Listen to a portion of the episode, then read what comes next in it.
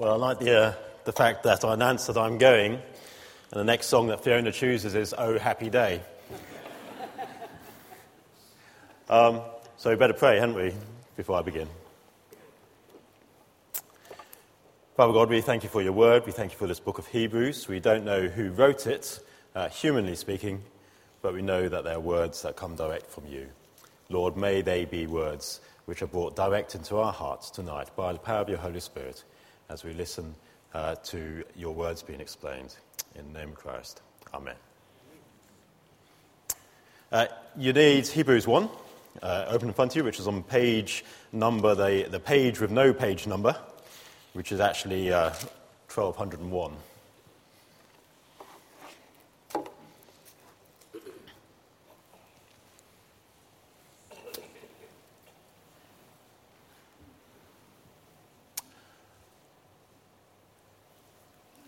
One day there was a man uh, wandering through some woods uh, when his eye caught uh, sight of something glinting through the dead leaves.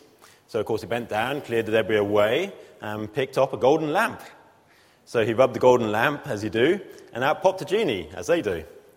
And the genie said, Well, you can ask for whatever you like, but be warned, you can only have three wishes. So the man replied, Well, I'd like a better, like a better genie. Well, look, well, give me more than three. And one of my favourite ever advertising slogans is uh, You can't put a better bit of butter on your knife. Do you remember that one? I don't remember what it advertised, but I remember the slogan You can't put a better bit of butter on your knife. And we all want something better, don't we? In fact, we want the best. If there's something average and something that's better, we'll choose the better thing, won't we? Of course we will. And you'll hear the phrase better than a lot during our exploration of the book of Hebrews. Because we, as, as we heard last week from Simon, I hope, it's very much a theme of this book. Jesus is better than the prophets uh, tonight. Jesus is better than the angels. In short, verse 3 says, the radiance of God's glory and the exact representation of his being. Well, this week, our author begins to explore a little bit more and expand that last point that he made in verse 4 that Jesus is better than the angels. But why on earth do we need to know that Jesus is better than the angels? I mean, it seems so strange to our modern ears, doesn't it? After all, we don't give much thought to angels these days, do we, except maybe at Christmas? Do we really need to know that Jesus is better than the angels? Well, just look over it, or down to the bottom of the page, in chapter 2, verse 1, where our author says, We must pay careful attention, therefore, to what we have heard so that we do not drift away. See, the issue here is drifting away from what we have heard. Well, leaving what we have heard and therefore drifting away. Um, the week before last, whilst I was on holiday, we did some sailing on the Broads uh, with my children and some friends of ours. And, uh, and my son Alex, 12 year old, uh, was out in the boat with another 10 year old uh, in a topper dinghy and sailing in very strong winds on the Tuesday that week. And uh, and uh, uh, they were jibing all over the place. So I thought, that's a technical term, Fiona understands. Um, and I thought, it's only going to be a matter of time before they end, both end up in water. Sure enough, on about the fifth jibe, uh, the boat starts tipping over, uh, and I see boys jumping, falling, flailing uh, as they uh, tip into the water and land up in the water. I was in the rescue canoe nearby and following them. I wasn't worried at first because I had every confidence in the boat. If the boys could only just get on back onto that boat, tip back up right again, they'd be fine. Just get back on the boat, they'd be fine. What got me worried was seeing the boat and the boys drifting downstream with the strong winds and the currents of the river as well, taking the boat faster downstream than the boys were travelling. At that point, I thought I'd better jump in. So I did, and it was cold. People don't usually give up on their faith the first time they get tipped upside down by the first crisis that comes along. What causes more trouble, trouble is when they simply start to drift away without anyone really noticing, perhaps even without themselves noticing, as they gradually lose hold of some of their fundamental beliefs about Jesus. You see, the problem always comes back to two questions, I think, about Jesus. Who is he? And what did he come to do? You know, if you know somebody who's beginning to ask those type of questions about Jesus, who is he? What did he come to do? And beginning to doubt them, then that is the time for us as a Christian friend or a pastor to jump in the water with them and to try and bring them back, stop them from drifting downstream. It's that important. And that's what the writer to the Hebrews is getting at here. And I wish that I'd been quicker to jump into that stream uh, with some people that I know of uh, over the last few years. For the writer to the Hebrews, this issue of Jesus being so much better than the angels was answering, in some ways, both of those fundamental questions Who is he and what did he come to do? Why? Because his readers were attracted to returning to Ju- Judaism. That's why it's called the book to the Hebrews. They, they were Jews who had become Christians, but were now tempted to re- return to the ways of Judaism. Why? In some ways, because it was easier. They wouldn't get such a hard time from their friends and their family. They'd fit more easily into the surrounding uh, Jewish culture. And yet they had a problem. And the problem was that they'd seen or they'd heard about Jesus. They'd been touched by his teaching, amazed by his miracles, convinced by his resurrection. They couldn't just ignore this Jesus. So, one way of dealing with that is just to say, well, okay, he clearly had a special relationship with God, but actually it wasn't that special because there were these angels. Perhaps he was like one of these angels. And in that intervening period between the Old Testament and the New Testament, the whole topic of angels uh, had reached something of a fever pitch. Perhaps you remember Paul throwing in a wobbly uh, to the Sanhedrin in cha- uh, Acts uh, chapter 23, when he reminds them, the Sanhedrin, that the Sadducees don't believe in angels, and the Pharisees, of course, did. At which point, a, massive argument immediately point, uh, breaks out, and the Pharisees stand up saying, We find nothing wrong with this man, Paul. Uh, what if a spirit or an angel has spoken to them? I just love the way that Paul handles these people moments, you know, uh, and manages to get the whole uh, Sanhedrin, this Jewish court, uh, arguing between themselves when they're supposed to be judging him. So, what are these angels? Well, an angel is a bringer of good news, a bringer of news. Not in the Trevor McDonald sense, but in the messenger sense. They were God's messengers. Most notably, I suppose, uh, if you think about it, uh, appearing to Mary with some good news, and then a few months later, a whole, load of, a whole load of angels turning up to speak to some shepherds in the fields. But, and there's other examples throughout the Bible. But these messengers were also doers. They were ministers, if you like. They were ministers to men. Chapter 1 and 14 here tell, uh, calls them ministering spirits. So think of an angel giving food to uh, the exhausted prophet Elijah shortly after he had ran away from that evil woman Jezebel. Or think about God's jailbreakers in the book of Acts. Sometimes these angels even won battles on behalf of God's people. Uh, think of 2 Kings 19, when uh, 187,000 Assyrians were struck down by a single angel in a single night. And messengers, of course, can actually be very important people. I don't know how many of you have read uh, Alastair Campbell's diaries about the Blair years. I enjoyed it, it was a great book. Um, and if you read that, apart from learning that Alastair Campbell single handedly saved this country and the world um, uh, several times without us noticing, you also learn about some of those uh, uh, peace negotiations that Tony Blair helped arrange leading up to uh, the Good Friday Agreement between the different Northern Irish agreements. And what you see there is a picture of Tony Blair uh, not only organising the talks, getting everybody together, uh, often spending many, many months or years convincing people that they need to attend these talks, ministering to them, if you like, but also acting as messenger between the different parties in, in uh, Stormont Castle as they were sitting in different rooms, refusing to meet in the same place, refusing to meet face to face with each other. So there you find Tony Blair, the Prime Minister of the United Kingdom, running between them with uh, scrappy pieces of paper, uh, giving them messengers and of course, what he was trying to do there, he was trying to act as mediator, trying to find a tiny bit of common ground between the different parties, the people who can sit in the same room as each other, see if they could be brought together on these serious issues. So the messenger uh, ministered to these people by bringing them together, but he also uh, mediated between them. He was the go between between them. And so, according to the Bible, in some mysterious ways, angels are not only God's messengers and God's ministers to his people, but they're also mediators between us and God. And they did that by bringing us God's law.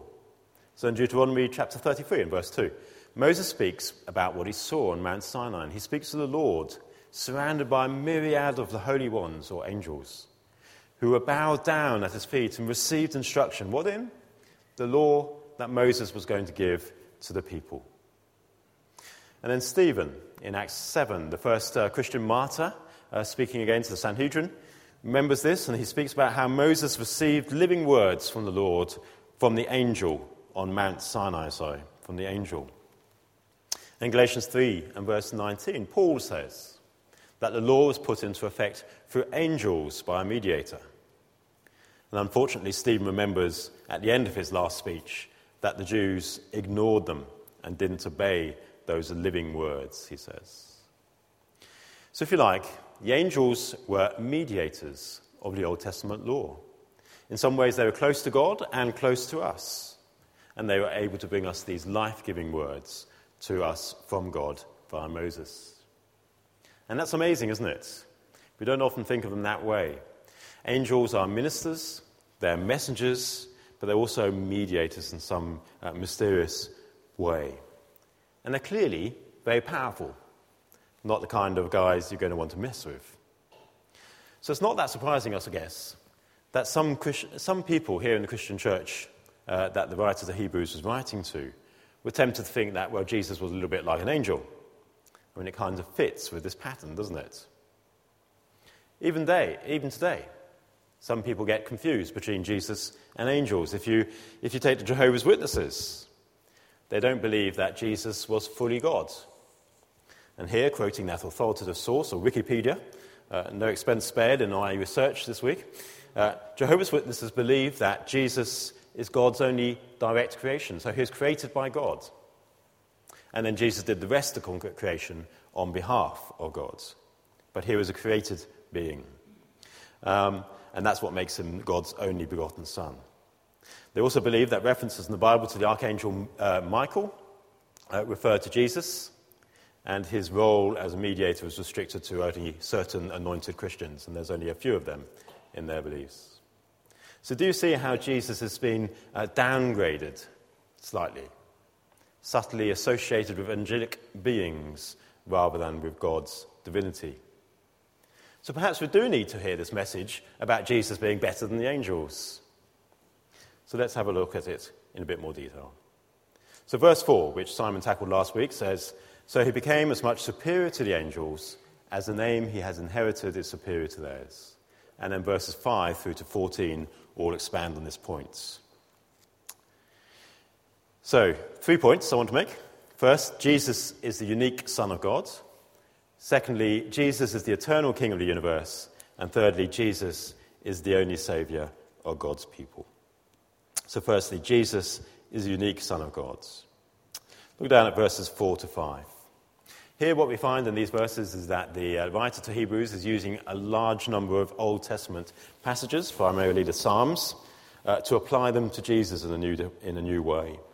So, in verses 4 to 5, from Psalm 2, uh, verse 7, or the, uh, the uh, Old Testament references at the bottom of the page, says, For to which of the angels did God ever say, You are my son, today I become your father? Or again, from 2 Samuel 7 and 14, I will be his father, and he will be my son. Many of you know that my father was a dentist, a local dentist here. Some of you may even have sat underneath his drill in the past. But in that case, if you had done, then you would have uh, had to make an appointment and ring the doorbell on a big black door at 70 Earlham Road and be let in by a nice lady called Joan. And then you'll be told to wait in the waiting room uh, before you're allowed to see my father. Well, I was born in that house. I remember playing on the stairs. The table that used to sit in the waiting room there is now my office desk. I remember playing on the electric chair, going up and down and swinging around and around. Joan was Auntie Joan, who used to come and babysit and once cooked me uh, chocolate on toast. She was easily convinced. I was my dad's son, as well as being his patient. But the relationship was of a totally different order. Jesus is not just God's messenger, he is God's son. And in those terms, he is worthy to be worshipped, verse 6. From Deuteronomy 32, verse 43 Let all God's angels worship him. The angels are heavenly beings. They are close to God and do his bidding and have awesome power. Not many beings have to say, Do not be afraid when they walk into a room. Which is why John tried to worship an angel in Revelation 19. And the angel says, No, don't. But the angels worship Jesus because he is the unique Son of God. Second point Jesus is the eternal King of the universe, verses 7 and 8. In speaking of the angels, our author says from Psalm, 100, um, from Psalm 104, he makes his angels winds, his servants flames of fire. But from Psalm 45, our author reminds us that Jesus is the King who sits on the throne which will last forever and ever. As somebody put it, he was there to lay the foundation stone, and he'll be there when the bulldozers move in. Verses 10 and 12 from Psalm 102 In the beginning, O Lord, you laid the foundations of the earth, and the heavens are the work of your hands. They will perish, but you remain. You remain the same, and your years will never end. You see, the angels are servants, but Jesus is the king. He's the eternal ruler of the universe that he created with his own hands. Not only that, but as eternal king, he also provides us with the best example, verses uh, 8 and 9. Again, from Psalm 45, the author says about Jesus, Righteousness will be the scepter of your kingdom. You have loved righteousness and hated wickedness. Therefore, God, your God, has set you above your companions by anointing you with the oil of joy. So, are you looking for a role model? But Jesus loved doing right, he loved righteousness. There's no better example. Angels seem to be given some kind of free will. Some of them turned out to be bad, didn't they? But there's no question about the morality of Jesus. He loved righteousness. At this point, we need to pause and just think a little bit about how the author uses the Old Testament scripture here, and particularly the Psalms.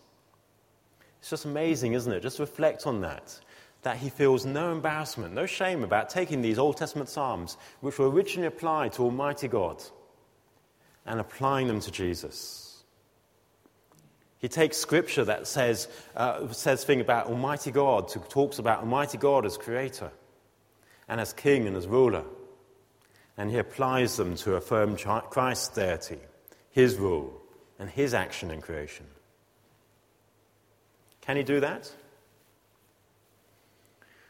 Well, I think he can. It's interesting, isn't it? Because, firstly, he believes that the Old Testament is a profoundly Christ centered book. He sees Christ in all its pages, just as Philip did when he spoke to the uh, Ethiopian uh, in the chariot and explained Isaiah 53 to him in terms of Christ. And our author also recognizes the, the abiding relevance of the Old Testament.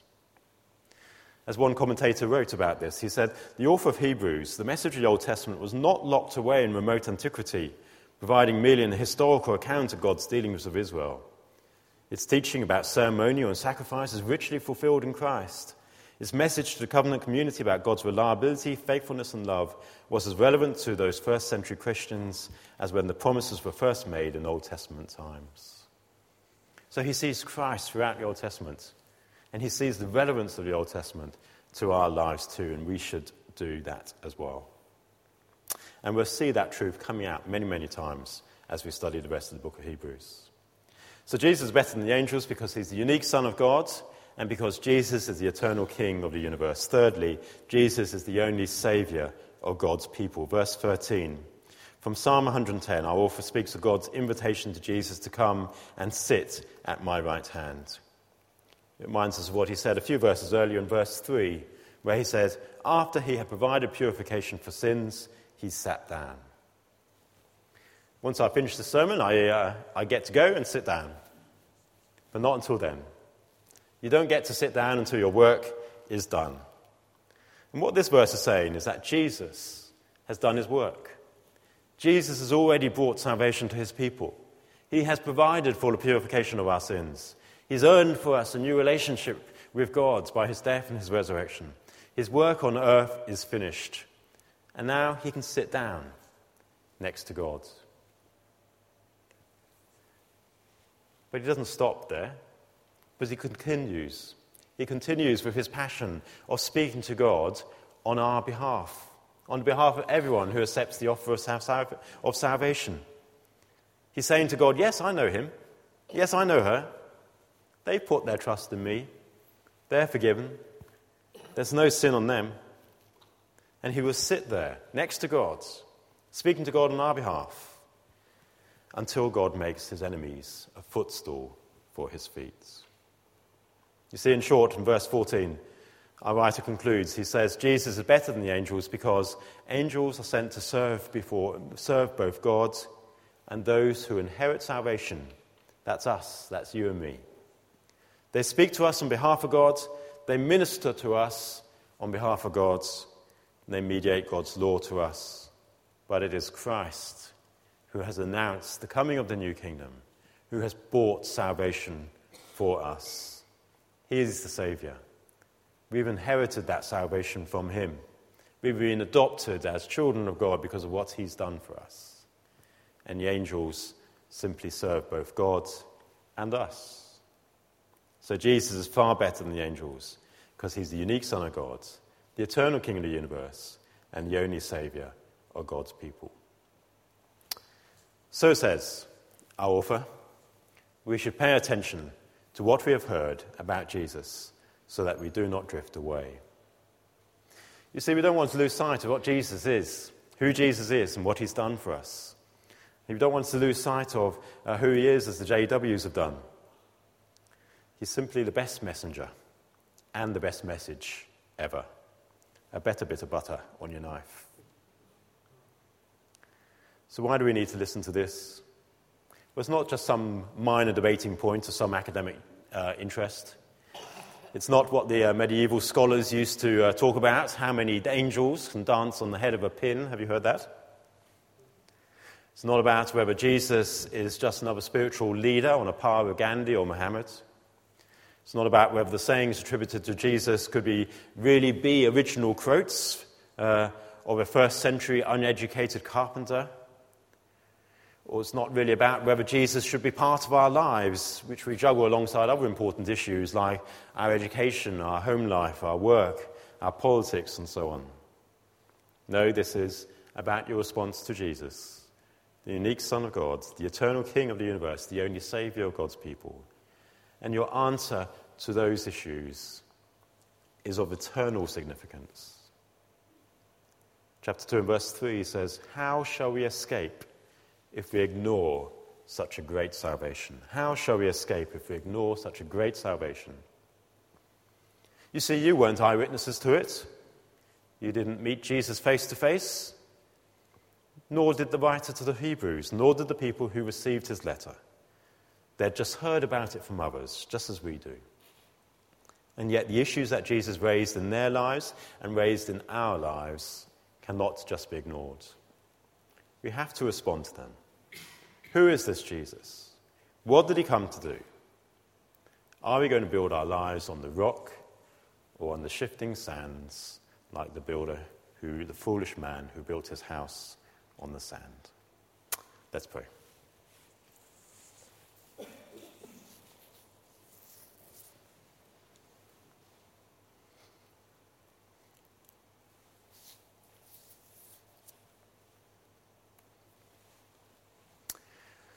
Lord, we thank you and praise you that at some point during our lives, for most of us here, there was a time when we recognized Jesus as the Son of God, the eternal King, and our Saviour. Lord, we pray that you would maintain our faith strong in Him. Help us to remember His unique qualities, His unique uh, uh, divine nature. Help us to remember His unique salvation that no other religion can offer. Help us, Lord, to, uh, when we uh, see our friends and uh, people we know struggling with these kind of questions, help us to to get alongside them, to support them, to answer uh, their doubts and their fears. Help us to love them as they struggle, Lord. Lord, I pray that in our lives we might be people of firm faith, people who build our lives on the rock, people who are sure of our salvation, and people who are willing to make you King and Lord of all of our lives, every area of our lives. In the name of Jesus. Amen.